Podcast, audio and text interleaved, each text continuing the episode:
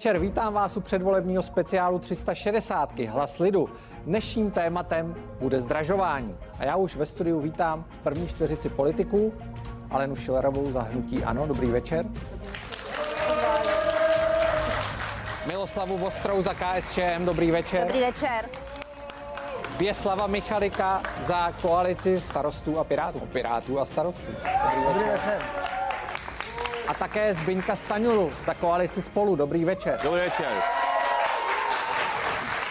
Po této čtveřici politiků přijde další čtveřice, ale na to si budete muset ještě chvíli počkat. Se mnou ve studiu je každopádně i moje kolegyně Pavlína Wolfová, která se dnes bude starat o diváky. Ano, dobrý večer. Je jich tady 128 a jsou to podporovatelé těch stran, které se tu dnes večer budou prezentovat. Právě oni budou pokládat otázky, na něž budou politici odpovídat v časovém limitu jedna minuta. Pokud minuta vyprší, nad hlavou politika zhasne světlo a bude odpovídat další. No a vy doma u televizních obrazovek se můžete zapojit do našeho vysílání skrze QR kód, který vidíte před sebou. Napojte se na anketu, kde můžete hlasovat o tom, který z přítomných politiků vás dnes večer svými argumenty nejspíše přesvědčil. Pokud nepoužijete QR kód, pak se připojte na náš spravodajský web iprima.cnn.iprima.cz. Tam anketa uh, bude také pokračovat. A pokud nepoužijete ani tuto cestu, pak můžete poslat SMS. SMS na telefonní číslo 906 02 03. V této první části těmto čtyřem politikům můžete poslat jednu platnou SMS zprávu. Pokud se rozhodnete hlasovat pro našeho hosta Zbyňka Staňuru, napište SMS ve tvaru hlas mezera 1. Pokud, pokud pro Alenu Šilerovou, pak napište hlas mezera 2. Pokud pro Miloslavu Vostrou hlas mezera 3, Věslav Michalik má hlas mezera 4. Na obrazovce během vysílání uvidíte průběžné výsledky a připomínám, že jsou to součty hlasování jak SMS zprávami, tak eh, na webo, ve webové anketě. Pojďme na první otázku, která je vysoce aktuální. Paní ministrině, eh, vy jste naštívila Miloše Zemana krátce po té, co byl propuštěný ze Střešovické nemocnice. Říkala jste tehdy, že je v pořádku, že je rád, že je doma, že reaguje na vnější podněty. Eh, nemáte přeci jenom obavy o jeho zdraví podle toho, co vidíme v posledních hodinách nebo dnech? Tak já čerpám z informací z veřejného prostoru, já jiné informace nemám, než ty, které byly prezentovány. Dnes, pokud vím, tak se tomu vyjádřil eh, kancléř pan Minář, vyjádřil se k tomu, že pan eh, prezident je v pořádku, že se chystá volit, takže já nemám důvod těmto informacím nevěřit. Takže věříte tvrzením hradu, když to Ano, určitě. Paní Vostrá, věříte také tvrzením hradu, že Miloš Zeman je zcela v pořádku a chystá se na povolební vyjednávání? No, vzhledem k tomu, že nemám jiné informace, než rovněž jak zazněly v mediálním prostoru, tak v tuto chvíli ano, věřím hradu. Pane Michaliku, stejná otázka na vás. Věříte hradu a považujete tu situaci za normální, že ty zprávy se dostaly k veřejnosti přece jenom s nějakým spožděním, byť slyšíme, že prezident Zeman je v pořádku? No, mě, mně se nelíbí to, jakým způsobem hrad o zdravotním stavu pana prezidenta informuje, protože nás neinformuje včas a často informace zadržuje, takže můžeme spekulovat o tom, co to znamená a jakému stavu prezidenta to odpovídá. E, nicméně já mu samozřejmě přeju, aby byl v dobrém stavu a aby mohl odvolit. Pane Staňuro, eh, váš předseda Petr Fiala byl za Milošem Zemanem také, po té, co byl propuštěn z nemocnice. Eh, říkal vám, jak na tom prezident je? Ne, my jsme se bavili o obsahu toho rozhovoru, to znamená, kterými tématy se zabývali ve svém vzájemném rozhovoru při té návštěvě a neptal jsem se na zdravotní stav, neviděl jsem žádný důvod. Já bych panu prezidentovi, panu prezidentovi popřál pevné zdraví, On je náš politický oponent a vždycky je dobré, pokud chcete s někým v politice soupeřit, aby ten soupeř byl zdravý. Jinak ta soutěž vlastně nemá, eh, nemá smysl. Myslím si, že Hrad eh, zbytečně později informuje, tím dává prostor spekulacím. Já myslím dobře, že ty zprávy zazněly dneska, konec spekulací a, a eh, pojďme pátek v sobotu volit, i když já myslím, že povolení vyjednávání se bude týkat zejména sněmovních stran, ne tak pana prezidenta jako těch, kteří uspějí a, a budou se snažit vytvořit sněmovní většinu. Pane Stanjuro, já u vás zůstanu i s tím mým dalším dotazem, který se týká toho našeho hlavního tématu, což je zdražování. Vy jste koalice, nebo slovy Petra Fialy, která přivedla do předvolební kampaně spojení Babišova drahota.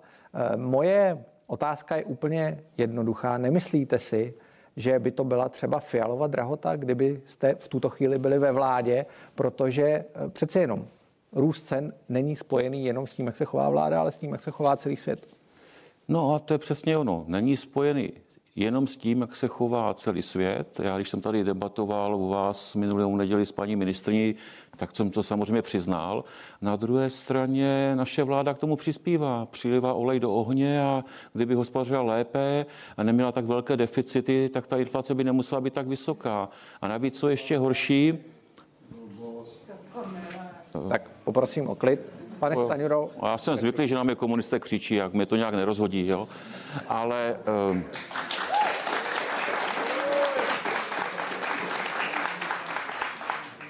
Co je ještě horší, že eh, vláda, ústy paní ministrině, místo toho, aby nechala prostor České národní bance, eh, aby s tou inflací bojovala, protože to není hlavně úkol vlády, ale hlavně úkol České národní banky, tak místo toho, abychom hájili zájmy těch, kteří mají peníze v bankách, Mnozí seniori si šetřili celý život a teď jim prostě klesá hodnota peněz, které mají v bance. Místo toho, aby vláda bojovala za tyto spoluobčany, tak prostě hájí úroky státního dluhu a vyšší úroku Agrofertu a to já myslím, že je nepřijatelné.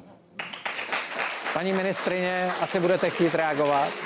Spojení Babišova drahota. Určitě, určitě tak. Já jsem na to reagovala v jedné předvolební debatě eh, sloganem Fialova zprostota, ale já bych říkají chtěla to, říkají říct, to ekonomové, že, takže... Já bych chtěla říct, že je to demagogie. Není. Je potřeba se podívat eh, na to, eh, odkud ta inflace pramení, podívat se na to, z čeho se skládá. Třeba takové potraviny dneska mají inflaci 1,7%, a to jenom proto, že zelenina má 7%. Přechodně jinak v podstatě jsou některé i v deflaci. Je potřeba se podívat, že je to energie, že jsou to ropa, ropné výrobky, že jsou to některé dovozové stavební komponenty. To znamená, je to dovezená inflace, není to inflace, která by vznikla tady na území České republiky. Co se týče České národní banky, no já jsem jako ministrině financí vyslovila svůj názor, já jsem se dokonce dostavila na jednání bankovní na to mám právo. Nicméně to, to guvernér chtěla... České národní banky vás v podstatě označil za nekompetentní ano, to já, to já samozřejmě chápu, to já samozřejmě chápu chápu, já jsem na to zvykla, já jsem si prošla obdobím, kdy jsem stála třeba proti všem. A proč, proč, proč to tady udělal, když říkáte, ne, že to já chápete? prostě říkám jednu, já chápu, že se mu to nelíbí. Vy chápete, že on vás chápu, označil za nekompetentní? Ne, chápu, že se mu to nelíbí, tomu rozumím, že se mu to nelíbí, ale já jsem zvykla stát třeba proti všem a chci říct jednu věc, mně se zase nelíbí, že se zvednou úroky občanům z hypoték, že se zvednou úroky občanům z hypoték, že se zvednou úroky malým středním podnikatelům, už ty signály jasně máme. Vydělají na tom jednoznačně banky, to je potřeba si také uvědomit. A ve výsledku tu inflaci to stejně nevyřeší tu inflaci to v žádném případě nevyřeší. A to, co říká pan předseda Staňura, že vláda to zavinila svojí fiskální politikou, tak on v podstatě říká, neměli jste nikomu dát ani korunu, měli jste ty firmy nechat bez Nic pomoci, měli jste ty občany nechat bez tak, pomoci, měli jste tady vyvolat trojnásobnou pojďme, nezaměstnanost a pojďme k odpovědi eh, paní Vostré. Děkuji za odpověď. Paní Vostrá, co vy říkáte na spojení Babišova drahota? Myslíte si, že vláda nese zodpovědnost za ten rychlý nárůst Pokud se mi ptáte na spojení Babišova drahota, já si myslím, že to je taková vtipná zkratka od kolegů eh, ze spolu, takže chápu je před volbama, máme všichni různé zkratky. Eh, nemyslím A jak si, vy byste nazval? Eh, já, já se k tomu právě dostanu. Já si nemyslím, že, ten, že celý ten svět a ta společnost je černobílá. Tady máme jeden názor, druhý názor a já si myslím, že ta pravda jako tradiční skutečně bývá někdy mezi tím. To znamená, určitě na drahotě růstu inflace se podílí zahraniční tlaky. Určitě. Ale to, že tady máme nějakou vládní politiku, to je také pravda. A nebudeme si přece říkat, že peníze neboli fiskální stimuly, které jsme dali do ekonomiky, že tomu pomohly. Myslím té inflaci. No pomohly. Ano. Takže, Takže vy byste ty eh, peníze takže, do ekonomiky v situaci, kdy tady byla poměrně bezprecedentní tak. krize, nedávala. Teď vy mi tady něco podsouváte, co samozřejmě Nepodsouvám. není vůbec pravda, ptám, protože my taky... jsme je podpořili a já se k tomu hlásím, protože zase na druhou stranu také existují vyjádření jiných veličin, co se týká bankovního sektoru, například Evropské centrální banky, která vlastně tuto, eh, tento růst cen, tuto inflaci zatím označila, pokud já vím z těch tvrzení, které jsem zaznamenala, jako za dočasnou a že to je prostě důsledek toho, že vlastně začne šlapat ekonomika po době pandemie, když to řeknu hodně stručně. Takže ono v podstatě, my tady řešíme věci, tak, co dělá Česká národní banka, nedělala a jenom ještě ve skladku České národní bance, nezlobte se, to já si ten prostor teda tady vydobiju. Co se týká, to se uvidí, co se týká se České národní banky, tak já chci říci, že možná, že než tyto mediální přestřelky by pomohlo celé situaci, kdyby eh, obě uvozovkách strany, to znamená jak ti, kteří hlídají monetární politiku, tak Paní i rozpočtovou, už, už kdyby končit. spolu jednali tak. a kdyby spolu konzultovali opatření. Já vám, já vám děkuju. Je řada na panu Michalíkovi. Vy byste se mohl stát ministrem financí v další vládě, pokud by Piráti a starostové zasedli v té vládě. Jste označován za jednoho z možných ministrů financí. Nestrašte. Co byste dělal? A myslíte no. si, že vláda Andreje Babiše nese vinu na té současné situaci? Eh, vy jste se mě ptal, co bych dělal. Já bych eh, v každém případě neovlivňoval Českou národní banku v tom, co má dělat ze zákona. Ona má ze zákona eh, hlídat inflační cíl, který má na 2% s pásmem plus minus 1%. Je to jejich zodpovědnost. Je to, myslím si, že naše centrální banka je velmi dobře obsazená. Mám jeden z nejlepších, možná nejlepší analytický tým v České republice. Myslím si, že je to instituce, která opravdu ví, co dělá. První věc, nestrkal bych eh, nos do jejich písku. Druhá věc, eh, samozřejmě, že vláda má nástroje, jak ovlivnit eh, inflaci. Samozřejmě, že má. Když vláda zvýší DPH na nějaké, no už jsme zaváděli DPH, tak samozřejmě, že vyskočila inflace o 20% Má nástroje a, a fiskální politika je jeden z nástrojů, který ovlivňuje inflaci. A to, že máme velmi uvolněnou fiskální politiku. Jinými slovy pro, pro diváky to, že tiskneme peníze tím, že si je půjčujeme, tak samozřejmě, když je víc natištěných peněz, tak ztrácejí svoji hodnotu, tak samozřejmě si za ně míň koupíte a produkujete inflaci. My jsme udělali dobře, že jsme podpořili ekonomiku v době covidu, ale nemusíme ty peníze tisknout. Eh, letos, příští rok, přes příští rok. To jsou všechno věci, které tu inflaci ovlivňují, protože všichni vědí, je střednědobý plán ministerstva financí, že se budeme dále zadlužovat. To znamená jinými slovy, že budeme tisknout peníze a to očekávání se taky promítá, že ty peníze nebudou mít hodnotu. Já děkuji za odpověď. Děkuji za odpověď.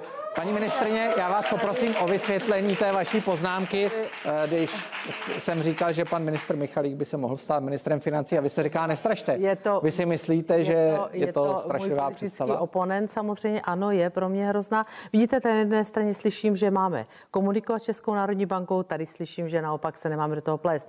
Já chci připomenout, jsem pořád ještě ministrině financí, mám právo se dostavit na jednání bankovní rady, využila jsem ho poprvé za celé svoje vlastně angažmá vládní, řekla jsem tam svůj názor, ten názor se nahrál, za šest let se vypublikuje, to už říkám po třetí, a řekla jsem tam v podstatě svůj, svůj postoj k tomu. A ten postoj je konzistentní a to tisknutí peněz, to bych prosím tak, vás tak Já děkuji za odpověď. Neprven, Pojďme. Ne, děkuji, já bych děkuji, ještě ráda, protože tady to, co Opravdu pan, mi, pan, eh, pan kandidát na ministra, jak jste ho označil, tak on v podstatě říká, chci začít s brutálními škrty hm. příští rok. Tak. A to prostě znamená zaškrcení, eh, zaškrcení ekonomického. Já děkuji za odpověď. Pane Staňuro, poprosím vás o reakci. Poprosím vás o reakci na slova paní ministrině. Samozřejmě není problém, že paní ministrině zašla na jednání bankovní rady. Problém je v tom, že nemyslí na ty, kteří mají uložené peníze a jejíž hodnota peněz jako klesá. To je ten velký problém. Kdybyste o tom nemluvila, paní ministrině, kdybyste to nekritizovala, pak jste si zasloužila podle mě bezprecedentní kritiku. Já si nepamatuju, že by guvernér České národní banky kterýkoliv, který měl, až skoro všichni měli nějaké názorové nezhody s premiéry nebo s vládou, řekl tak ostrý, tak ostrý uh, výrok na vaši adresu. Jako nepamatuju si, to tak je. A přitom, když jsme projednali zákon České národní bance, a já jsem měl výhrady některým riskantním pasážím toho zákona, tak vy jste ve sněmě říkala, ne, ne, ne, pozor, pozor, Česká národní banka, to jsou ti experti, dejte na jejich, na jejich rady, ty musíme ctít a v okamžiku, kdy vám to nevyhovuje, tak klidně jdete proti nim. Já jsem slyšela, já jsem slyšela mnohem ostřejší výroky pana Rusnoka na vaši adresu na půdě poslanecké sněmovny, takže to bych A co říkal? nebrala tak vážně. Co říkal? Velmi ostře vystupoval proti zástupcům ODS, proti panu Staňurovi. říkal? Eh, Když jsme projednávali zákon o České národní bance, byly to politické říkal? útoky, velice politické Ale neříkal, že nejsem útoky. kompetentní. Já si To teda neříkal. Tak mluvil, mluvil tak, že to také nebylo nic lichotivého, já si to prostě tak neberu, já jsem zvyklá, že se staví všichni proti mě, ukáže budoucnost. My jsme se na to připravili se státním dluhem, my jsme se předfinancovali v prvním čtvrtletí, to znamená, nám teď nominálně klesá obsluha státního dluhu mezi kvartálně o 86 miliard, protože to bylo to, jak všichni říkali, nám nejrychleji roste eh, nám obsluha státního dluhu, jsme druzí po Kypru. No samozřejmě, když posílala národní banky od podzimu balonky, že prostě bude zvedat úroky, no tak jsme se předfinancovali na všechny splátky. A teď samozřejmě budeme platit méně. To je logické. Ale Stát platí říkám méně a znova, my všichni opakuju, platíme každý den v obchodech více. To je opakuju. výsledek. Já vám, A pozor, prosím, ještě dvě opakuju. věci. Paní ministrině, Inflace je nejnižší u nás ze všech okolních států, je nižší než průměr Evropské unie, Není- přestože tam započítáváme takzvané imputované To není nájemné, pravda. což Tak, jiné já vám země nedělají. děkuji za odpověď. A K tomu se určitě centrální banky toto ještě nedělají, dnes večer naše. dostaneme. A pojďme na to, proč tady jsme. To jsou diváci, kterých, o které se dneska stará Pavlína Wolfová. Ano, jsme tu kvůli otázkám diváků a připomínám, že politikové mají časový limit minutu na odpověď. Jako první se bude ptát podporovatel komunistické strany. Prosím. Dobrý večer. Dobrý večer. Já bych se chtěl zeptat na jadernou energetiku, která vlastně eh, bude z nejvyšší pravděpodobností naším jediným zdrojem. Pokud eh, dostavbu jaderné elektrárny dostanou usáci, eh, určitě budou se snažit, aby dělali opravu celé jaderné elektrárny, protože řeknou, že to stávající zařízení není kompatibilní s tou novou technologií. Vy jste říkal Rusáci, nebo to říkal? Nezaplatíme to ve finále spotřebitelé všichni. Říkal. Dobrá, tedy otázka. Jaká je otázka? Kdo bude dostavovat jadernou elektrárnu nebo proč ji nebudou dostavovat Rusové? Já říkám, jestli tu drahou americkou, severoamerickou zakázku nezaplatí všichni spotřebitelé. A já se rozumím, ale Rusáci, říkal jste Usáci, tak se omlouvám. Eh, Otázka eh, tedy padla a jako první bude odpovídat pan Zbyněk Staňura, reprezentant koalice Spolu. Tak já jsem taky slyšel, jako, že jste říkal Rusáci, ale dobře. Eh, Já myslím, že, já myslím, že blok v Dukovanech, ale taky v Temelini potřebujeme. Myslím si, že v našem ener- energetickém mixu jaderná energie hraje klíčovou roli. Bohužel Andrej Babiš nevyjednal zatím v Evropě, že to je bezemisní zdroj energií. Ta soutěž ukáže, jestli vyhrajou francouzi, korejci nebo američané. Vy už to víte, já to ještě nevím, myslím, že to neví nikdo. A důležité je, aby se to stihlo včas, to znamená, potřebujeme to mít zhruba za 14 let postaveno. No to vypadá jako hrozná doba, 14 let, ale je to velmi, velmi těsně. My jádro podporujeme, my jsme rádi, že Rusáci, jak jste řekl, a Číňané tam nebudou. A z těch tří dodavatelů proběhne standardní soutěž a já věřím, že ten vítěz to zvládne v rozumném termínu a za rozumnou cenu. Tak já děkuji za odpověď. Paní ministrině, teď je řada na vás. Tak já bych se nejdřív ohradila proti tomu, že eh, Andrej Babiš to nevyjednal, on to do pozice, bylo to prosazeno do pozice české vlády a teď se bude projednávat, vystoupil jste na Evropské radě, je to prostě v té pozici a bude se dojednávat asi 14 směrnic, které souvisí eh, s touto agendou, to znamená, že ty budou teď v běhu, takže to je první věc. Jinak se nebylo. shodneme, že jaderná energie musí být zahrnuta mezi takzvané čisté formy energie, to je bez diskuze, prostě to by zlikvidovalo naši ekonomiku, náš průmysl, takže tady, tady jsme ve shodě. Rozhodovat to bude příští vláda, to o tom není pochyb a hlavním a zásadním kritériem musí být také, kromě ceny samozřejmě, také bezpečnostní hledisko. Tak, já děkuji za odpověď, že jste využila tu minutu. Poprosím paní Vostrou. Tak určitě tadyhle, tady v tom si myslím, že se shodneme skoro všichni. Opravdu jaderná energie je pro nás pro, naši, pro náš stát jedna, bych řekla, z nejdůležitějších věcí, abychom si zachovali vůbec soběstačnost, co se týká výroby energie. E, Souhlasím s tím, že zatím není dojednáno, to má pan kolega Staňura pravdu. Uvidíme, zda se to povede. Asi bychom si tady měli všichni držet palce bez rozdílu politické příslušnosti, protože to se opravdu bude dotýkat nás všech. Co se týká výběrových řízení, Asi nechcem tady, nebo nechci tady ani připomínat, co se kolem toho všechno dělo. Výsledek je takový, že ano, bude rozhodovat příští vláda, proto všichni, kdo jdete volbám, zvažujte, koho budete volit, to je jedna věc. Druhá věc, eh, která je, eh, bude tam výběrové řízení. Já akorát si nedokážu odpovědět na jednu otázku a to je, když vyhraje někdo, americký, jihokorejský, to je jedno dodavatel, a subdodavatele budou čínské firmy. Tak, já děkuji za otázku. Váš čas vypršel. Paní Vostrá, musíte končit. Všichni mají stejná pravidla.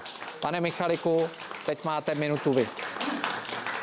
My taky podporujeme jadernou energetiku, ale já bych chtěl upozornit na něco, o čem tady nikdo nehovořil. My budeme pod extrémním časovým tlakem, abychom tu jadernou elektrárnu vedli do provozu tak, aby mohla nahradit ty odstavované uhelné zdroje. Bude to opravdu velice složitý manažerský úkol to udělat a e, zatím teda ta zkušenost e, ve světě při výstavbě jaderných elektráren příliš nenasvědčuje tomu, e, že by dodavatele ty termíny byli schopni plnit včas plus vzrůstající nároky na bezpečnostní opatření. Takže ono teprve ta soutěž ukáže, co je schopen dodavatel slíbit z hlediska času a taky za jakou eh, cenu. Eh, a pak si myslím, že můžeme všichni, tak jak tady sedíme, nebo někdo, kdo tady bude po nás eh, zhodnotit, jestli to je pro Českou republiku výhodné. Z hlediska energetického mixu je to jasné. Z hlediska ekonomických podmínek nevíme. Tak, děkuji za odpověď. Paní ministrině, slyšeli jsme tady, že ta elektrárna by se mohla stavět třeba 14 let. Eh, když se podíváme, kdy má Česká republika opustit uhlí, k čemuž dospěla ta takzvaná uhelná komise, eh, což je krátce po roce 2030, dá se to vůbec stihnout? Tak já jsem přesvědčena, že se dá to stihnout. Co se týče toho tendru, tak spolupracuje na tom ČES, pracují na tom odborníci, týmy. Eh, já si myslím, že to je připraveno tak, že ta druhá, ta další vláda, co teď zejde z voleb, tak eh, bude mít už kus práce odpracováno, takže já jsem přesvědčena, že se to stihnout eh, dá a stihnout se to musí. Pane Stanjuro, vy jste chtěl reagovat?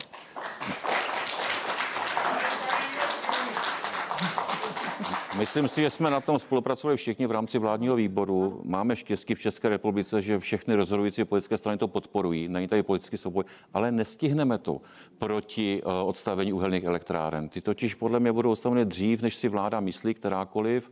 Rozhodnou to banky, rozhodnou to ti podnikatelé, jim se z ekonomických důvodů uh, ta těžba už brzo nevyplatí, takže si myslím, že to může být dřív. Já mluvím o tom, abychom byli schopni nahradit jako ten blok, který bude oslovovat v Dukovanech. To je vlastně kus za kus těch 10%. Ona se nebude stavit 14 let, ale příprava bude trvat s tou stavbou 14 let ode dneška.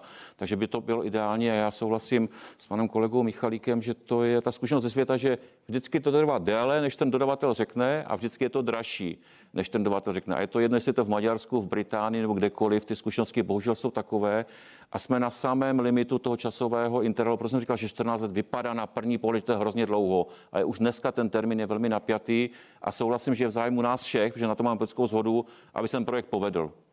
Tak, děkuji za odpověď.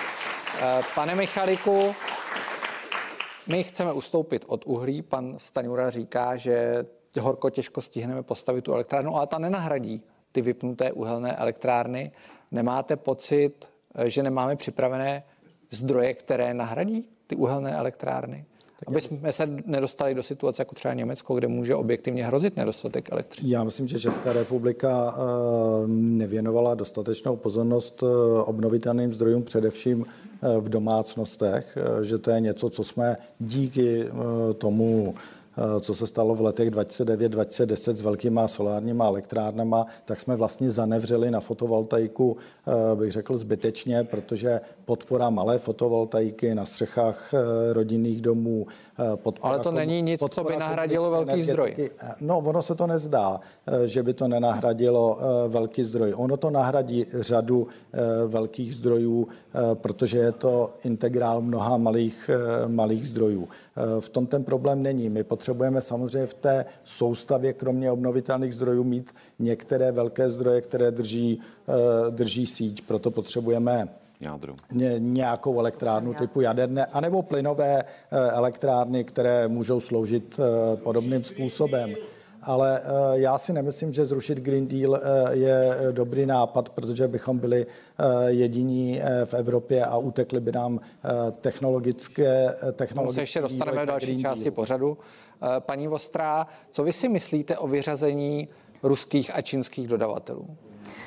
Eh, já tady jsem nechtěla komentovat, co se kolem toho stalo. Samozřejmě názory na to máme politicky odlišné. Některé akce, vím, že eh, my a se tady... kolem toho stalo? Eh, no přece to zrušení vzniklo po akci Vrbětice, co přece všichni víme. Takže si myslíte, že, že akce Vrbětice ještě, byla vyvolaná kvůli ukončená... tomu, abychom mohli vyřadit ruské a čínské dodavatele? že tak. Já jsem řekla, že byla akce Vrbětice a na to byla reakce vyřazení. A všichni kolegové mi to tady můžou potvrdit, že ta diskuze začala v poslanské sněmovně. Může to být spekulace, ale časově to prostě takto bylo. Takže teď asi nemá cenu to tady rozebírat, prostě nějak něco bylo přijato, příští vláda se s tím bude muset vypořádat, bude vypsáno výběrové řízení. Já jenom tvrdím, že i velké firmy mají své subdodavatele a že je mají i z těchto zemí. To je to, co já jsem říkala. A akorát by mě zajímalo, jak se tak. k tomu postavíme. A jinak ještě tady na kolegu, já souhlasím s tím, že to, co nám může v energetice nejvíce pomoct, je opravdu jádro, jádro, tak. jádro. Já vám prozatím děkuji za odpovědi. Poprosím diváky, aby s námi ještě vydrželi. Za chvíli jsme zpátky.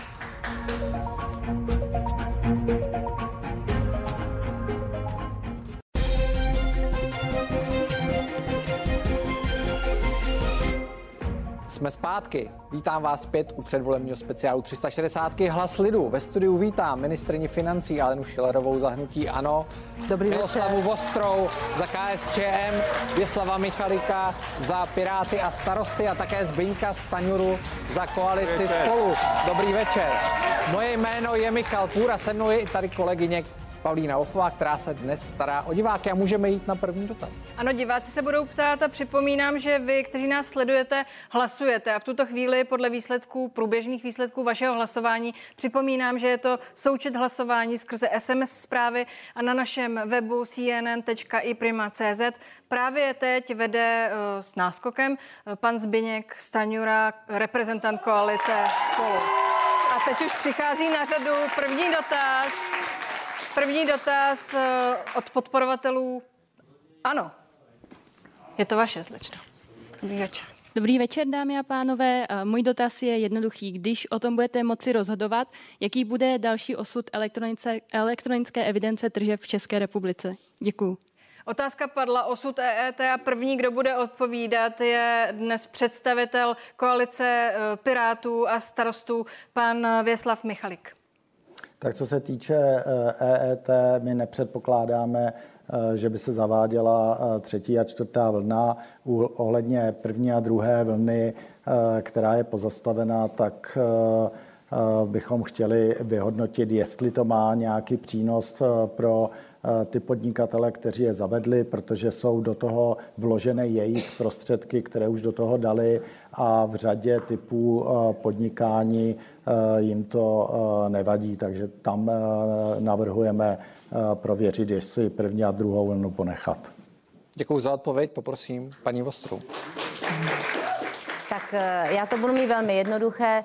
Eh, my podporujeme, aby pokračovalo EET a to jak první, druhá vlna, tak aby došlo i ke třetí a čtvrté vlně. Tak já děkuji, že jste využila tu minutu. Paní ministrně, řada je na vás. Tak já bych to opravila, opravila bych pana e, Michalíka. EET e není pozastaveno, EET je schváleno, je součástí legislativy platné a je pouze na bázi dobrovolnosti. To znamená, kdo evidovat chce, evidovat může a já bych chtěla říct, že eviduje 50 až 60% podnikatelů, přestože mohou evidovat jenom dobrovolně. Pokud se týká mě, tak já počítám s účinností tak, jak byl zákon v poslaneckou sněmovnou schválen od 1. ledna 2023. A proč až od 1. ledna 2023? Byla jsem to já, kdo to prosadil na půdě sněmovny, protože jsem nechtěla, aby se z toho stalo volební téma, páč ty kolejce žádné jiné téma nemají. Tak, já děkuji za odpověď. Pane Staňuro, teď je řada na vás. Pane Staňuro, vaše minuta tak já nebudu potřebovat 60 vteřin EET u ledu, mělo by tam zůstat. Eh, pokud to podnikatele používají k řízení, eh, podle sebe soudím tebe, souhlasím, ale, eh, ale pokud to někdo používá pro řízení svého podniku, proč ne? Jediné, co je dobrovolné a co se nám nelíbilo od začátku, je to spojení mezi tím podnikem a finančním úřadem. To, se, to je dneska přestřiženo, tady bychom nechali. Pokud to někdo používá k tomu, aby dobře řídil svůj podnik, v tomu nikdo nebrání žádný zákon, je to eh, jeho rozhodnutí.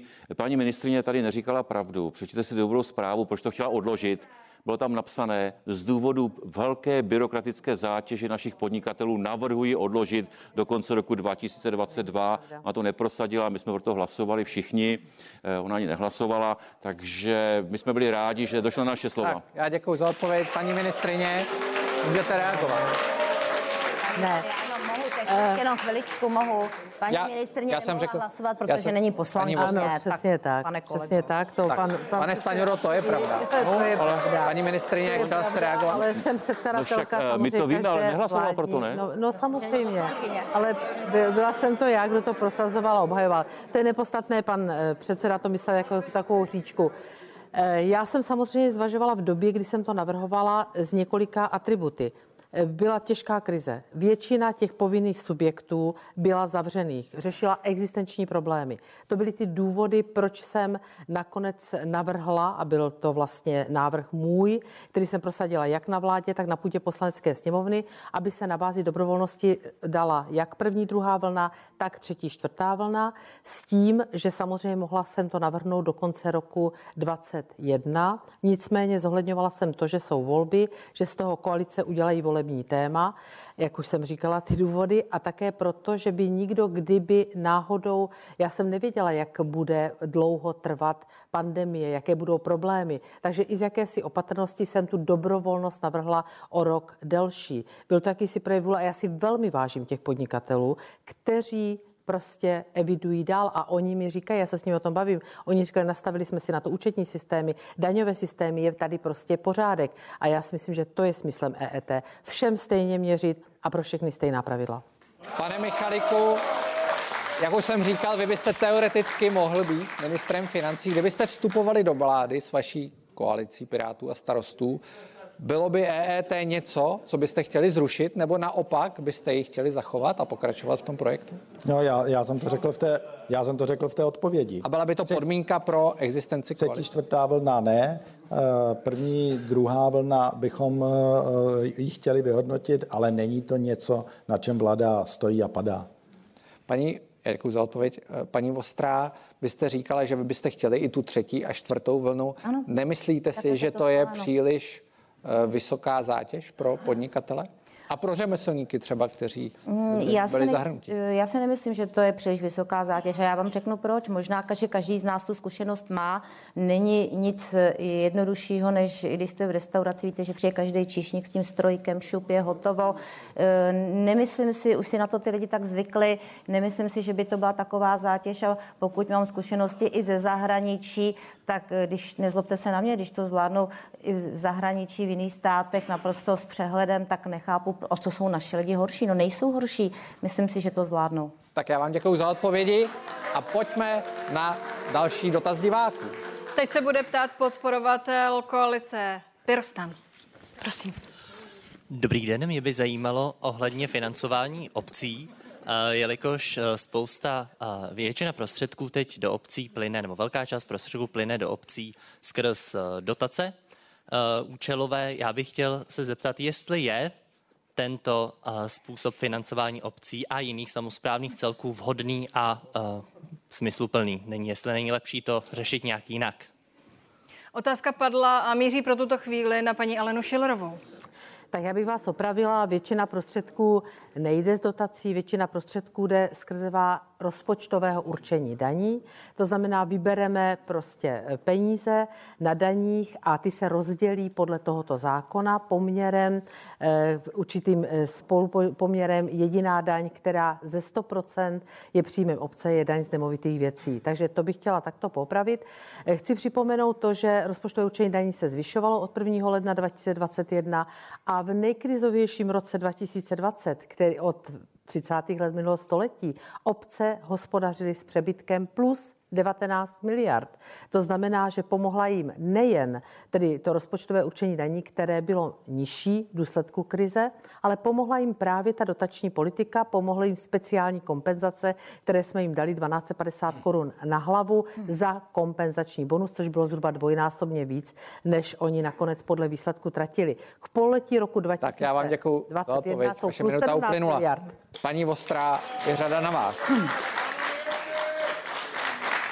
Tak ono už to tady bylo řečeno, ano, existuje zákon o rozpočtovém určení daní, co se týká těch, co se týká těch dotací a těch kompenzací. Já myslím, že eh, bych měla připomenout, že ten boj o ty kompenzace pro obce a města jsme trošku sváděli v poslanecké sněmovně. Ono to nešlo hned na poprvé, aby ty kompenzace dostali, nakonec je dostali.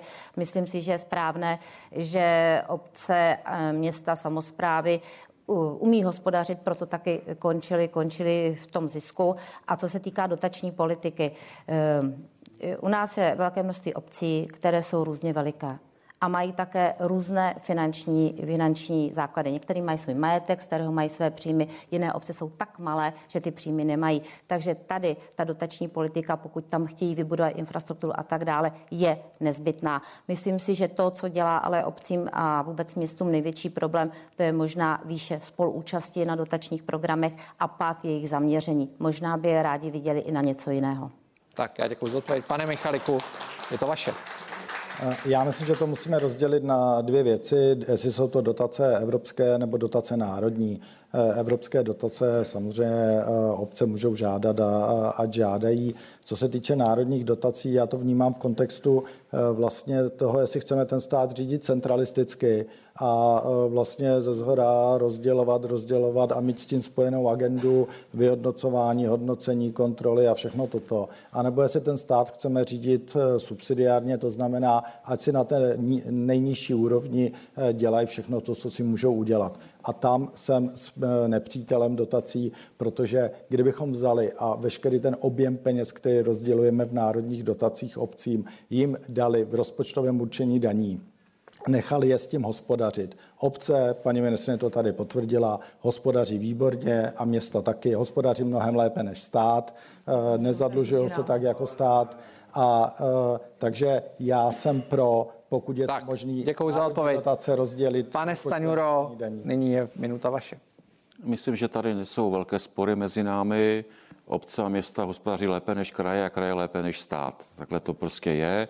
Eh, myslím si, že můžeme někde dotační tituly zrušit, které jsou pro města obce, klidně ty peníze převést do rozpočtu určení daní.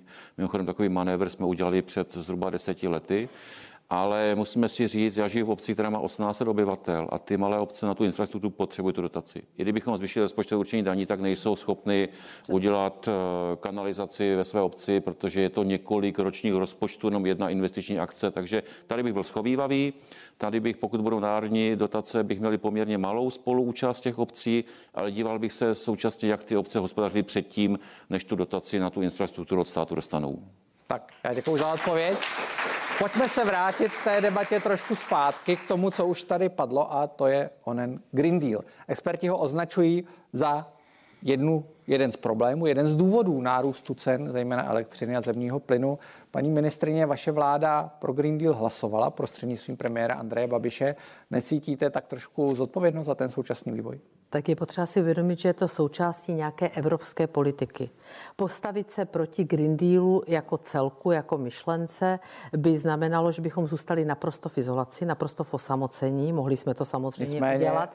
To veto stejně, znamená, že ta věc prostě neplatí stejně, v celé Evropské eh, Stejně, samozřejmě, ale zůstali bychom v osamocení. To znamená, mnohem lepší je politika, kterou zvolil náš premiér, kterou zvolila tato vláda. To znamená prostě politika kompromisu a snažit se vyjednat Ale ten kompromis zjevně vedl k nárůstu cen, které ne, na ty lidi ne, ne, ne, ne, ne, ne.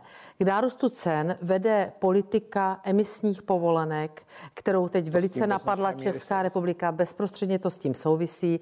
Pak samozřejmě energie musíte vnímat, že se určuje ta cena na burze. To znamená, těžko můžeme to s tím spojovat. My musíme teď dosáhnout toho, a Green Deal byla jedna z podmínek, nebo prostě akceptace těch určitých projektů zelených v úvozovkách, byla jedna z podmínek, podmínek to, abychom mohli čerpat peníze třeba z Národního plánu obnovy. My jsme se zavázali a samozřejmě vyjednali Ale třeba to to, lidem že to ty dáme peníze do za ty účty infrastruktury, nemůžeme zablokovat Green Deal. My musíme vyjednat co nejlepší pro nás podmínky, to znamená ne, že tady bude eh, zelené ekošílenství, které zlikviduje náš průmysl, který zlikviduje naši energetiku, to znamená snažit se dosáhnout toho, abychom eh, se nepodrobili eh, povinnosti zrušit spalovací motory, abychom nediktovali našim lidem, jaká si mají koupit auta. Ale abychom proto všechno jste hlasovali. Ne. My jsme hlasovali pro určitý rámec, Ano. který teď bude zpracován Takže v 14 teď- teď- směrnicí. Ano, a ty jsme viděli, Evropská komise je představila. A ty nejsou a zatím vy schváleny. tedy, když budete ve vládě, budete hlasovat proti nim. Když budou nevýhodné pro naši zemi, pro náš průmysl a pro naše lidi, tak ano. Samozřejmě. Pane Staňuro,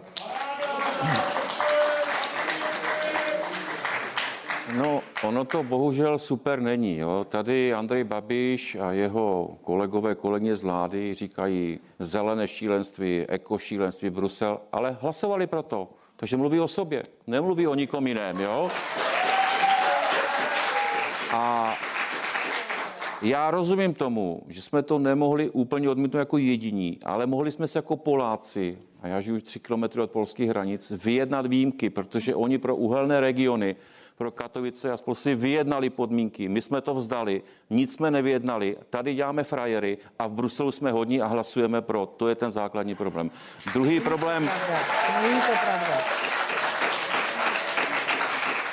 Naši europoslanci, na rozdíl europoslanců hnutí ano, hlasovali proti v Evropském parlamentu. To je třeba říct. a hlasovali byste i ve vládě proti? No, Byli byste proti těm směrnicím, které navrhuje Evropská komise a mluvila o eh, nich Koordinovat eh, podmínky financí? s Polskem, vyjednat si stejné podmínky jako Poláci. To znamená eh, eh, pomalejší útlum uhelných regionů, větší podpora těchto regionů, jádro, aby bylo uznáno už před tím hlasováním o Green Dealu jako bezemisní zdroj. Teď to budeme složitě vyjednávat. Jsme sice ve shodě, ale prošvili jsme ten okamžik, kdy je potřeba jednota. To se, to se vyskytlo jenom dvakrát. A dvakrát to Andrej Babiš propásil. Druhá věc, souhlasím, jsou emisní povolenky. Ale proč nekřičeli včas naši zástupci, náš premiér, když Evropská komise stáhla z trhu skoro 400 milionů povolenek, čímž samozřejmě zvýšila cenu. To vám řekne Tak, každý. Já vám, pane školy. děkuji za odpověď. Paní Ostrávy, kývete hlavou, že souhlasíte Já s panem Staňurou, tak to je ano, poměrně já, nezvyklá já situace. Překvapivě budu souhlasit s panem Staňurou. Já si nemyslím, že byť jsme součástí Evropské unie, Evropské komise, že musíme přijímat, eh, promiňte mi, kde jakou pitomost, která je nevýhodná pro naše občany. A myslím si, že tady opravdu naše vláda zaspala. Eh, Ano, příklad Polska tady byl. Je řada států, které si dokázali vyjasnit výjimky a my pořád jenom kejváme a pak dodatečně jakoby bojujeme za něco, co už nejde. Prostě už to nejde. A já si myslím, že to je špatně. Já si myslím, že uh, jsme docela suverénní stát, měli jsme hrdý stát a měli bychom taky za své občany bojovat i za ty výjimky, které potřebujeme na různé, na různé své regionální, uh, strukturální věci. To zatím neděláme a nedělá to ani předtím žádná vláda. Pane Michaliku, neprováhala vláda možnost odmítnout Green Deal? A jak byste se zachovali vy? Já myslím, Pokud jde o ty směrnice, o kterých mluvila paní ministrině i pan Staňura. eh, já myslím, že jde o to, eh, měla být dopadová studie, já vím, že se zpracovává. Ta dopadová studie tam nicméně je od Evropské komise. Ale a t- my jsme si měli udělat svoji dopadovou studii, měli jsme si zhodnotit, jaké dopady Green Deal na nás bude mít, zahrnout to do toho vyjednávání a vyjednat si s Evropskou komisi pro nás lepší podmínky. Ano, jsme nejprůmyslovější země, máme specificky, eh, spe- specifickou skladbu ekonomiky, eh, máme prostě tu nákladovou strukturu víc závislou na, eh, na, na energiích. To všechno bylo možno udělat. To si myslím, že vláda propásla. Ale nemyslím si, že řešením by bylo strkat hlavu do písku a tvářit se, že Česká republika zůstane ostrovem, který jako bude mimo eh, Green Deal. Naopak je to příležitost, je to příležitost pro český průmysl, je to příležitost zapojit se eh, do vývoje nových technologií a být schopni tyto nové technologie ve světě eh, prodávat ostatním. Konec konců to není jenom na paní zase paní velmi ministryně. krátce, protože tady všichni tři moji předřečníci mluví o něčem při vší úctě, o čem nic neví. Nikdo z nich nebyl na té Evropské radě. Nikdo z nich nečetl ty pozice. Já ano, premiér nás o nich informoval. Nikdy on s tím nesouhlasil. Nikdy nesouhlasil a bude to Ale já jsem ty závěry Evropské rady četl a tam nebyl nesouhlas České republiky. Ano, ale to jsou prostě rámec. On prosadil, aby jádro bylo považováno za čistý zdroj. Ne. Což... Není to pravda, vy jste tam nebyl. Paní ministrině, jenom, vás jenom předseda neví Evropská to. komise o jádru rozhodne až v příštím měsíci, tudíž ano, v listopadu. ale on prosadil, aby tam byla ta jasná pozice České republiky. Ale nevíme, jak. Evropská komise ne, rozhodne no, ale o jádru. Samozřejmě my se k tomu podle toho postavíme a nejsme jediní, Ale vy jste říkal, kdo la, jádro. že už prosadil to, prosadil. to do této pozice. To jsou pozice rámcové, které musí schválit vláda a on je potom prosazuje na půdě Evropské rady. Takže ta jeho pozice je tam jasná. Pozice České jeho vlády, pozice tam je jasná, ale nevíme, on... jak Evropská unie rozhodne. No, jak ale rozhodne je tam Evropská jasná komise. pozice, kterou ta Evropská komise, teď já zase jezdím na ECOFINy, prostě to je stejné, musí to schválit vláda, probíhá to vládní ev- výbor pro Evropskou unii. To není tak, že on si tam přijede, nebo já si tam přijedu a říkám si, co chci. Tak. To jsou určité zhodnuté postupy, také po nás přijde další vláda, která na to musí navázat. Takže prosím, já mluvím o něčem, o čem tady kolegové Pane Staňuro, ústě chtěl jste reagovat. Tak.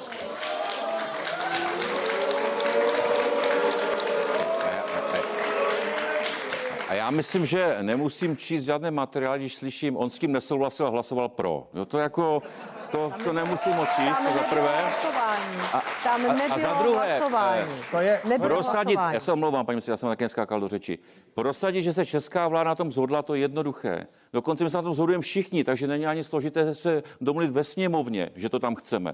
Složité, a to prošvihl, je to eh, prosadit na evropské úrovni. Jedinou větu, kterou tam Andrej Babiš prosadil, kterou tak oslavují politici, ano, je tam věta, Evropská unie bere na vědomí, že členské státy mají svůj energetický mix. Tečka. To je něco jako, že Evropská unie bere na vědomí, že rok v České republice má 365 dní. Jo?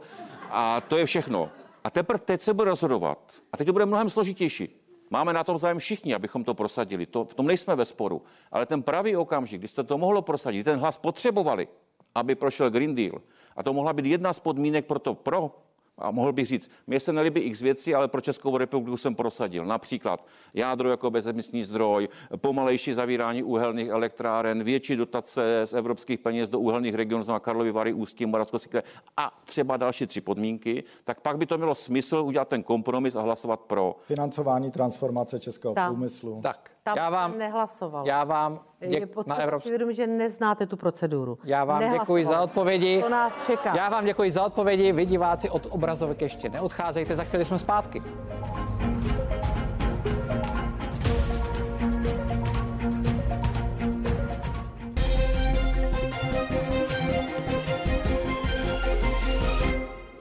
Vítám vás zpět u předvolebního speciálu 360 Hlas lidu. Se mnou ve studiu je ministrně financí Alena Šilerová, Večer. Miloslava Vostrá za KSČM, Věslav Michalík za koalici Pirátů a starostů a také Zbyněk Staňura za koalici Spolu. Moje jméno je Michal Půra, se mnou je tady moje kolegyně Pavlína Wolfová. Připomínám, že divácké hlasování, jak ostatně na obrazovkách vidíte, stále vede pan Zbigněk Staňura a teď se bude ptát podporovatelka koalice Spolu. Kateřina Lodrová, dobrý večer. Mě by zajímalo, co budete dělat s tím nadměrným papírováním, na které eh, právě teďka naráží podnikatele a za které může vláda. Děkuju. Díky za jasnou otázku a odpovídat bude paní Miloslava Vostrá z KSČM. Eh, Co by se mělo dělat naprosto jednoznačně? Já myslím, že pokud ta hruza s covidem alespoň něčemu pomohla, tak to je aspoň k rychlé elektronizaci některých záležitostí. To je jedna věc. To, co je potřeba udělat, je zracionalizovat agendy a zjednodušit jak pro občany, tak pro podnikatele. A to opravdu, to této vládě opravdu nešlo a jenom díky covidu, což teda se mi nehezky říká, ale je to pravda, alespoň některé věci se posunuly do té mediální roviny, což si myslím, že je dobře. Teď je spíš otázka ne, nezaspat, eh, nezaspat a pokračovat v tom. Pokud se to nezracionalizuje, tak si myslím, že budou zalcení nejen podnikatele, ale bohužel i my. A to bude úkol vlády, která po volbách bude.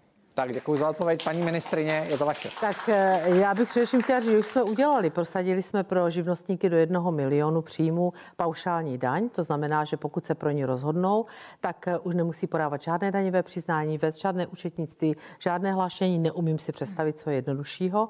Pak eh, jsme prosadili na půdě Evropské unie, aby povinná hranice pro, pro povinné plácovství DPH byla 2 miliony, na základě toho požádáme a budeme moci tu hranici pro paušální daň posunout na 2 miliony. Prosadili jsme online e, finanční úřad Moje daně, který, na kterém pořád pracujeme.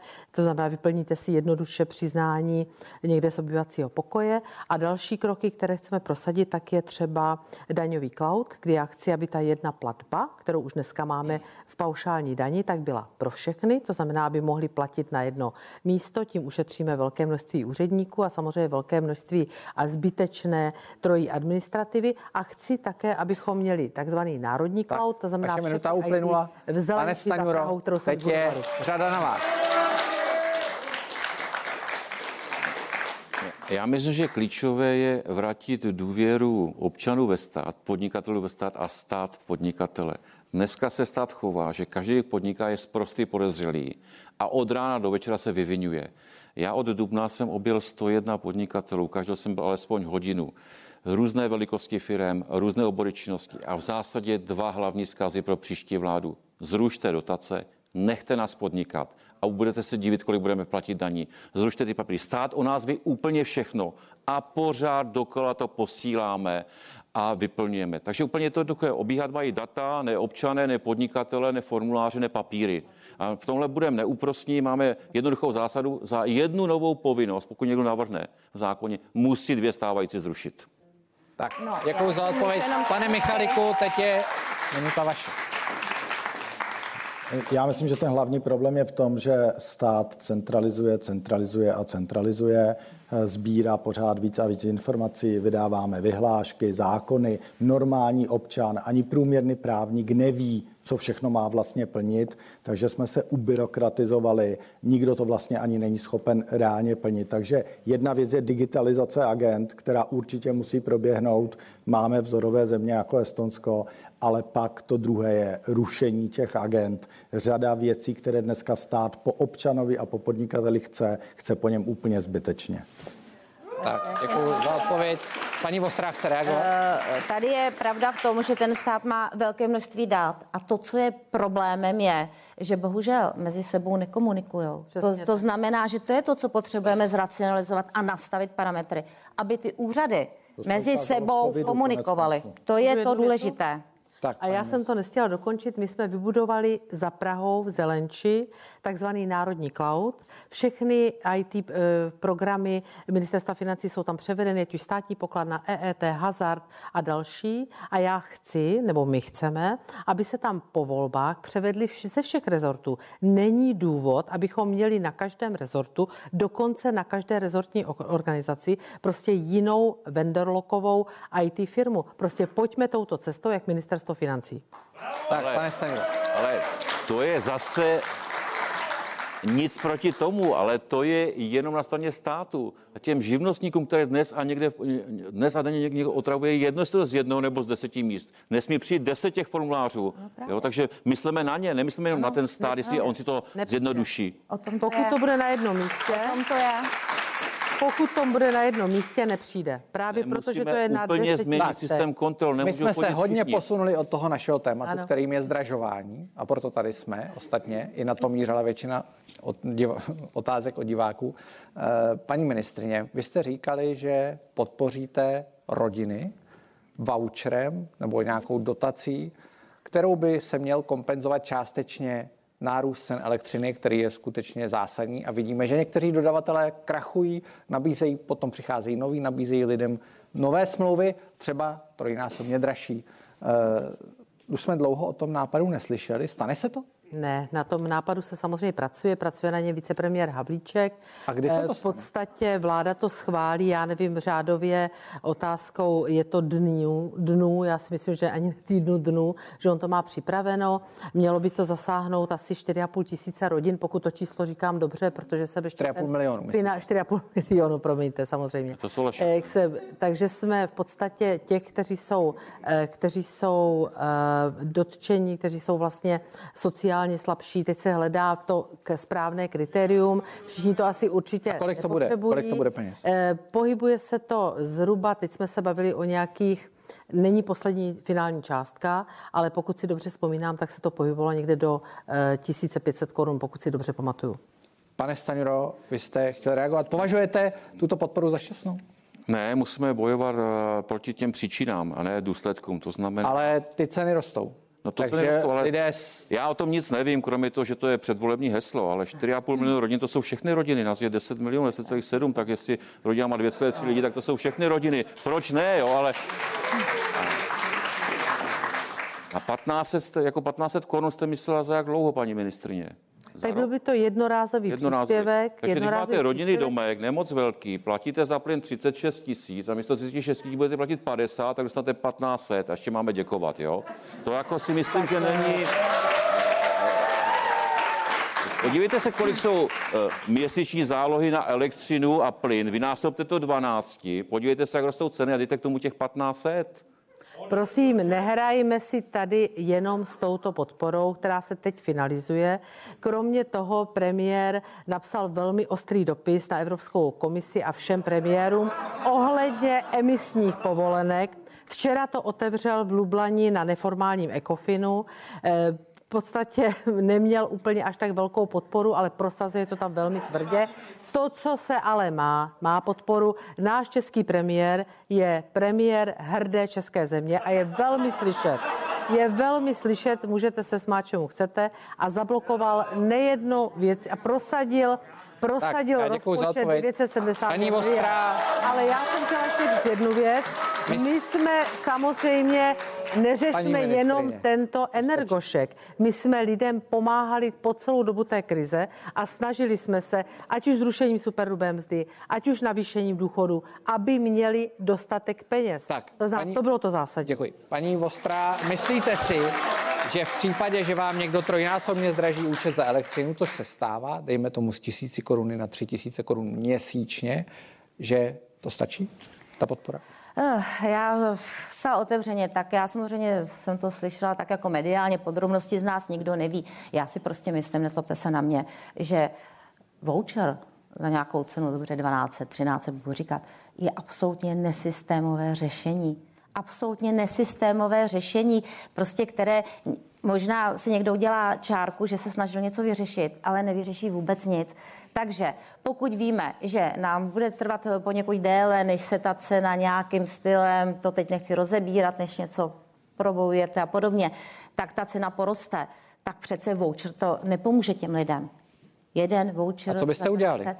No tady je spíše potřeba se podívat na to. Protože lidé se asi nebudou utěšovat tím, že vám No, no to bude říct, trvat, tady je potřeba opravdu rozlišit, na požadavky. které, na které skupiny to opravdu dopadá, jak tvrdě, a pak nastavit pokud možno nějakou systémovou, systémovou podporu. A teď se bavme o tom, jestli to mají být eh, lidi, kteří jsou na hranici chudoby a tak dále. Budeme se bavit o těch parametrech. To je jedna věc. A druhá věc je, že by to mělo být systémově navázáno nějak na ty ceny. Přece pořád před každými volbami tady nebudeme vytahovat, kdo komu co přidá nebo nepřidá. Měly by být věci systémově řešené, aby reagovaly na vývoj cen, na vývoj ekonomiky, na vývoj sociální situace některých skupin lidí.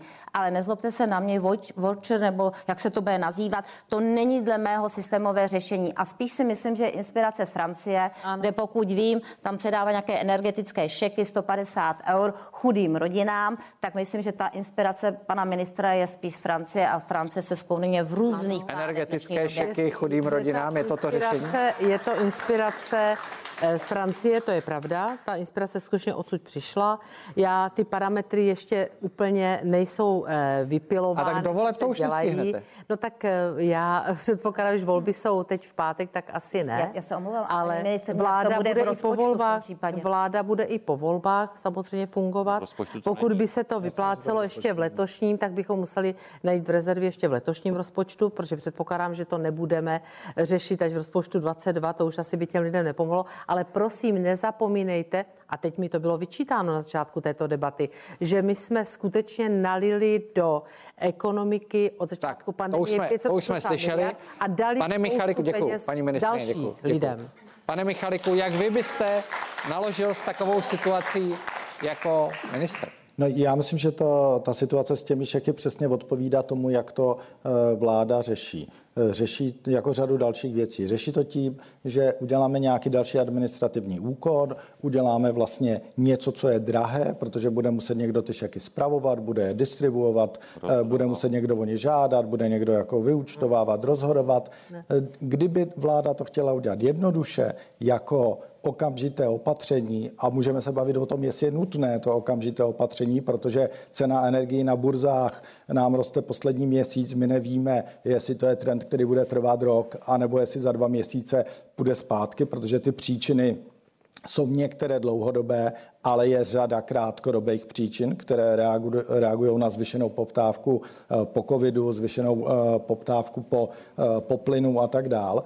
Takže pokud bychom řekli, ano, potřebujeme nějaké řešení specifické, tak například zvýšení slevy na poplatníka je jednoduchá, jednoduché opatření, legislativně jednoduché, nepotřebuji zavádět žádnou administrativu navíc a ten stát si s tím krásně eh, poradí, kdyby to chtěl udělat. Pokud zjistíme, to udělal, udělal to pokud zjistíme, neudělal to kvůli energiím, neudělal to kvůli energiím. Pokud, eh, pokud bychom eh, zjistili, že cena energii je problém dlouhodobě a pokud si budeme říkat, že se celosvětová ekonomika přenastavuje na vyšší ceny energii v důsledku toho, co se děje celosvětově, tak pak, pak opravdu se máme bavit ne o tom, že za týden vymyslíme eh, ptákovinu, jako je voucher, ale že opravdu uděláme opatření, která jsou středně doba a pak taky dlouhodobá. Ostatně na úrovni Evropské unie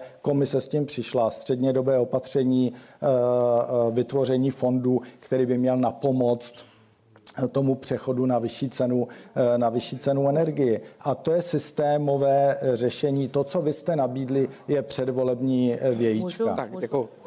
A opravdu, opravdu stručně. Velice stručně. Prosím, nezapomínejte na jednu věc. Sleva na poplatníka se zvedá, od letoška se zvedla o 3 tisíce, od roku 22 o další 3 tisíce. To je jednou provždy.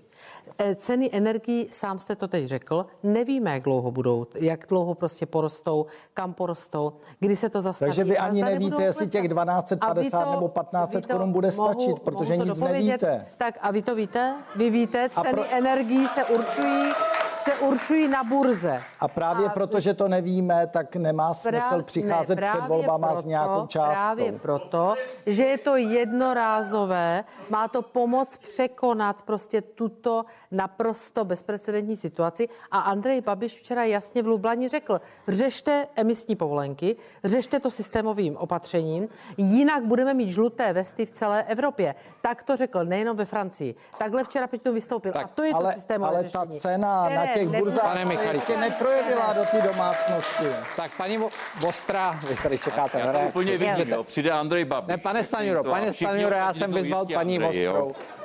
Předbíháte paní Vostrou, paní Vostrou.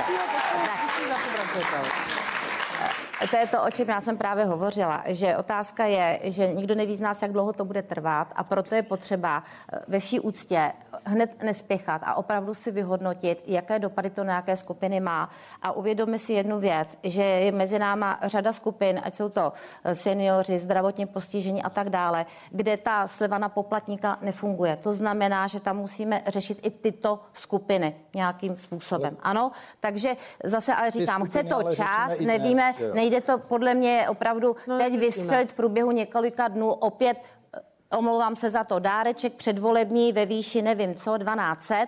Nezlobte se na mě, to rodinám, které platí zálohy na elektriku a tak dále, opravdu není pro ně řešení. To není řešení v tuhle chvíli. Taky nejslabší jsou ochránění, pardon, nebyl schválen, nejslabší takže... jsou ochránění příplatkem na bydlení, že pokud přesáhne 30% jejich náklad na bydlení, což je včetně energií, tak mají nárok, aby jim to, to stát uhradil. To jsou ti nejslabší, jo? A to je potřeba a to je dobře, že tíhle jsou ochránění. A to je sice dobře, ale nezlobte se na mě. Takže teď se bavíme nezlobím. o rozpočtech, to jsem ráda, já také ne. Bavíme se o rozpočtech. Vy si nějak podezřeli tady, eh, tady zaznělo, že no, budeme muset v rezervě rozpočtu 21 peníze najít a v rozpočtu 22 v náhru to není. není. Takže jednorázová platba, kterou jestli jsem pochopila, teď jsme zjistili, že se budeme pohybovat u schodku minus 400, tak si ještě do minus 500 můžeme dovolit dát tak. jednorázovou platbu. Teď už je to jedno, jestli to bude minus 400 nebo 430 a 22, no tam to zapracování není, protože tam uvidíme, jak se to, jestli my budeme u té vlády nebo ne. Nezlobte se na mě, tohle je podle mě Ale velmi krátko zraké. To přece není myšleno vážně, paní předsedkyně rozpočtového výboru. No ona dobře ví, že máme jakousi strukturu výdajů, ty výdaje jsou schváleny a ty se nemohou měnit. To znamená, buď se najdou rezervy v rámci těch schválených ano. výdajů, a to není žádných 500, to byl přece rozdíl mezi výdaji a poklesem příjmu, takže paní ano. předsedkyně dobře ví, že to bylo nějakých disponibilních na vládní rozpočtové rezervě, včetně VPSky necelých 80 miliard. To znamená, že v rámci tohoto by jsme se museli pohybovat, včetně třeba ušetřených peníze, peněz z obsluhy státního dluhu. Tak, pane Stanjurovi. To je hrozně složité, jednoduše. Jednoduše. Je dva dny do voleb. Ano, vytáhlo voucher, pomůžeme vám. A když se ptáte, jak, komu, proč, kdy, nevíme. Ale pomůžeme Ale vám. Jo? A to je všechno. To vidíte, že to není žádný předvolební dáreček. Je to jakási debata, která na úrovni to MPO dárek, to je jenom předvolební prostě retorika, ne, to s váma souhlasím. Řešíme no. to, ale vedle toho jsme řešili celou řadu jiných skupin. I z vaší pomocí jsme zrušili superhrubou mzdu. To je dobře. Takže prostě těm lidem zůstalo víc peněz v peněženkách. Dneska za to kritizujete, že to byla velká eh, expanze fiskální politiky. Takže prostě si řekněte, tak si řekněte vlastně, co chcete. Já myslím, že to nevíte. Tak, já vám děkuji za odpověď. dobře. A pojďme na další téma a to je bydlení, konkrétně nemovitosti. Jejich ceny vyrostly v posledních letech úplně zásadně. Začnu u pana Michalika. Konec konců byla to vaše koalice, která se postarala na začátku předvolební kampaně o poměrně velké vzrušení, když Někteří její členové nebo členové některých vašich stran, které jsou v koalici, říkali, že je třeba s tím něco dělat, třeba zvednout daň z nemovitosti, připravit některé další daně. Eh, co byste dělali pro to, aby ceny nemovitostí zlevnily? Tak, tak já myslím, že hlavním problémem, proč máme vysokou cenu eh, nemovitosti, je nedostatek nabídky. Eh, protože máme málo bytů, protože máme málo bytů, je vysoká poptávka, eh, protože je vysoká poptávka, tak je samozřejmě vysoká cena. Další důvod, eh, proč je cena bytu vysoká, je, že jsme neudělali žádnou důchodovou reformu a v České republice spoustu lidí vidí vlastnictví bytu jako svoje zajištění na stáří nebo vlastnictví nemovitosti. A samozřejmě, že mají pravdu. Proto je taky vysoká uh, poptávka uh, uh, po nemovitostech. Neodstraníme to tím, že i kdybychom zlepšili um, zdanění, snížili DPH u staveb nových bytů, dlouhodobě jediné řešení, které to může eh, spravit, je stavět, stavět a stavět byty. Proto tak Taky jsme měli v našem programu, eh, že... To říká ostatně i ministrně Maláčová, která říká, že bychom měli stavět, jako se stavilo ano, za Gustava Husáka. Já nevím, to jestli, ne, já nevím, jestli jako za Gustava Husáka, protože standard kvality bydlení se od té doby výrazně změnil, takže já bych stavěl jinak než za Gustava Husáka, ale to, to co je podstatné, je, aby se stavělo a myslím si, že by měli hodně stavět obce a města. Děkuju. Měli by stavět Pane obecní děkuju. bydlení, děkuju. které je Paní Vostrát, co vy byste dělali? No, Stavěli byste jako za Gustava Husáka, když už jsem narazil na uh, ministrině práce? Uh, já vím, že se to často dehonestuje, nicméně řada občanů je ráda, když ty byty vůbec má a může si je koupit. To je jedna věc. Ale druhá věc, abych teď mluvila opravdu k věci. Myslím si, že to, co tady chybí, je opravda výstavba bytů, určitě podpora obcí, to znamená ale i zjednodušení, zjednodušení pro ty obce, aby mohly stavět. To není jenom o tom, že, že nějaké dotace, je taky o tom, aby byl jednodušší přístup například k pozemkům a tak dále. To je jedna věc. Ono je to totiž mix, to není jenom stavět. A pak samozřejmě, když se přijdu takhle k té majetkové dani, tak my tady lomíme rukama a hlavně ne, nezdražovat daně a nezvyšovat daně a na první být na druhý, na třetí, na desátý. Ale na druhou stranu je přece pravdou a mají s tím problémy zejména velká města, že řada o řadu bytů vlastně přišly tím, že v těch bytech jsou firmy. To prostě už to neslouží bytu pro ubytování, ale je to pro firmy. Ubýval bytový fond, ano, a je nedostatek bytu, samozřejmě. Takže v těchto případech eh, já bych se nebála toho opravdu tam progresivně zdanit, pokud ten byt není využíván k bydlení nebo pro potřeby rodiny, ale pro komerční činnost eh, podnikatelskou, tak si myslím, že tady bych se tomu já opravdu nebránila. To je jedna věc. Tak já vám děkuji za odpověď. Ještě bych se děkuji za odpověď. Už se chýlíme ke konci. daněmi ve Spojených státech, tak, aby jsme se divili. Pane, uh, pane Staňuro, vy byste danil taky? Ne, já bych nedanil. Za prvé, za prvé uh, Prostor nebyl určený k bydlení nebo k podnikání podle stavebního úřadu, takže to, co říkáte, je nelegální, pokud to tak je. No, je nadbytek kancelářských prostor, jo, takže podle mě klíčový problém, klíčový návrh řešení, řekl pan kolega Michalík, musíme stavět, musíme zrušit podmínky pro stavění, stát musí převést uh, pozemky, které drží zbytečně. V mém kraji, jsem požádal úřad paní ministrině, aby mi poskytla seznam majetku. 1,5 milionu čtverečních metrů pozemku pro výstavbu drží stát v Moravskoslezském kraji a nestaví vůbec nic tak ať to stát převede na obce a, a města. Byste chtěl, aby stát stavěl? Ne, ne, aby to převedl na obce a stát. Vy byste chtěla, aby stát... Na obce a města, pomlouvám se. Mě tady fascinuje, mě fascinuje jedna věc, jak zástupce Pirstanu i koalice spolu říkají stavět, stavět, stavět, ale když měli v poslanecké sněmovně podpořit nový stavební zákon, pitomí, no, to je... který to umožní, tak proto ruku nezvedli. Ne, ne. Oni jenom no. ví, co by se mě, oni jenom ví, co by se mělo, ale už neví, jak by se to mělo. Ale to my a když dobře. přijde někdo s nějakým návrhem, ano, tento nový stavební zákon umožní to, že stavební povolení bude na rodinný domek vydáno za 30 dnů. To je to podstatné. Ale večerník, že večerníček je 18.50, ne 21.20, jo? stavební Takové, úřady eh. prostě dirigovat a díky tomu My se jsme proti stavět. tomu zákonu hlasovali ne proto, že s tím přišla vaše ministrině, ale, ale protože je prostě špatný. Ne, hlasovali jste proto, že je špatný. přišla naše ministrině ne. a že vaše politika je jenom antivláda. To je potřeba si vědomit. Takže, aby se mohlo stavět, máme nový stavební zákon, hmm máme celou řadu půjček, které pr- procesuje Ministerstvo pro místní rozvoj a máme plán, tak, kdy já vám děkuji, už musíme končit. Objekty Pojďme se podívat, jak dopadlo byty. hlasování diváků. U diváků, kteří nás sledují z domova, si nejlépe vedl představitel koalice spolu Zbyněk Staňura. A připomínám, že jsme, hlas, že jsme sečetli hlasy z SMSek a z webové ankety. Já děkuji účastníkům dnešní debaty, první části našeho pořadu. Vy ještě nikam neodcházejte, protože přijde další čtveřice. Jana Maláčová z ČSSD, Jan Hrnčíř z SPD, Libor Vondráček z Trikolory svobodných a soukromníků a také Pavel Řežábek z Přísahy.